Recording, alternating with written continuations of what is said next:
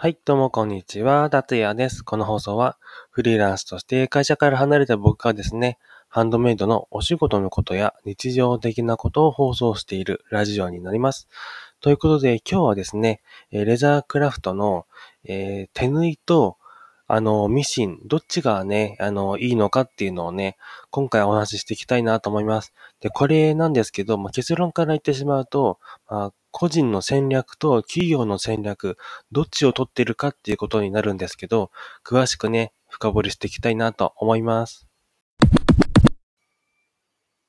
はい。ということで、本題にね、お話ししていきたいんですけど、あの、ちょっとですね、外で、あの、外のね、近所のお家の人がですね、あの、掃除機をかけてるらしくてですね、結構ね、音がするんですけど、もし入っていたらごめんなさいね。で、最近ね、僕、このマイクがですね、えソニーの、まあ、ちょっと安いね、コンデンサーマイクをね、使っているんですけど、最近ちょっとノイズが入ってきて、なんかあんまりこう、うまくね、取れないんですけど、えー、ちょっとね、考え物なんですよね。で、ちょっと前に、あの、音が小さくなったね、え放送があると思うんですけど、あれはね、あの iPhone に、あの、イヤホンをつけて撮ったんですけど、それね、ちょっとうまうまくできなかったんでね、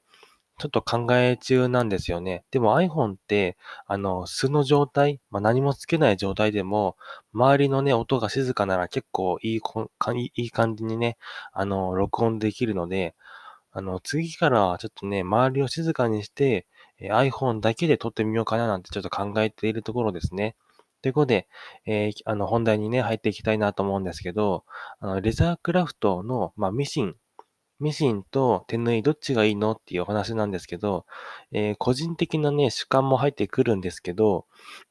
あの、企業さんとかみたいな、あの大量生産ですね。いっぱい大量に生産して、こう、売っていくっていう人とかは、あの、ミシンがやっぱりいいのかなと思うんですけど、やっぱ企業さんみたいになってしまうと、従業員とかも多分、あの、いると思うし、個人的な人の方がね、多分多いかなと思うんですよね。で個人のハンドメイドの人とかっていうのはやっぱりね、あの、手縫いの方が個人的にいいなと思ってまして、まあ、なぜかというと、あの、ミシンみたいな形で縫っていくと、あの、やっぱり一定の縫い方というか、こう、こだわりがある縫い方にはできないなと思ってんですよね。あと、細かい縫い方とか、違うアレンジをするときって、やっぱりね、あの、手縫いの方がいいなって思ってるんですよね。で、なんでミシンがあの個人の人にダメかっていうと、やっぱりこう大量生産をしている企業さんとかには、個人ではやっぱりね、追いつけないなと思ってまして、そこでですね、勝負をしてはいけないなと思っているんですよね。なんで、あの、個人のハンドメイド作家さんの人とか、僕もね、個人でやっているんですけど、あの独自性ですね。ハンドメイド作家しかできない独自性でね、あの、こう勝負していくしかないな、かない、ないなとね、え最近つくづく思ってまして、やっぱりこう、個人の、えハンドメイド作家さんの魅力としてはですね、ま、企業みたいな大量生産をできない代わりに、独自性だったり、ちょっと違う形でね、作品を仕上げていくのが、やっぱりね、売り文句なのかなって思いました。なんで、えー、結論としましては、えー、企業さんみたいな大量生産をですね、する人にはミシン。で、個人向けの、まあ、個人というか、まあ、一人でやっているハンドメイド作家さんには、えー、手縫いですね。こちらがやっぱりね、おすすめなんかなと思います。で、やっぱりでもね、手縫いといっても、結構ね、時間もかかりますし、まあ、独自のね、味が出ると言っても結構手間だしね、疲れるんですよね。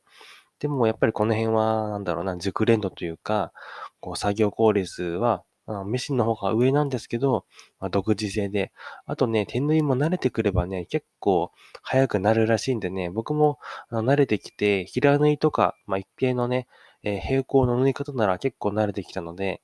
やっぱり慣れもね、必要なのかなと思います。ということで、今回は、えレザークラフトの手縫いとミシンどっちがいいのっていうのをお話ししました。結論はね、えー、企業みたいな大量生産とかを目的としている人はミシンで、個人のハンドメイドサッカーさんみたいな一人でやってる方には独自性が出るので、えー、手縫いですね。こちらがおすすめなんじゃないかなって思いました。で、手縫いですとやっぱりね、いろんな、あの、試作というか、いろんなね、えー、経験というか、まあなんだろうな、こう、こだわり、これを作ろうと思った時に手縫いの方がね、細かい部分をやりやすいなと思いますので、よかったらね、参考にしてみてください。ということで、最後までご視聴ありがとうございました。また次回の放送でお会いしましょう。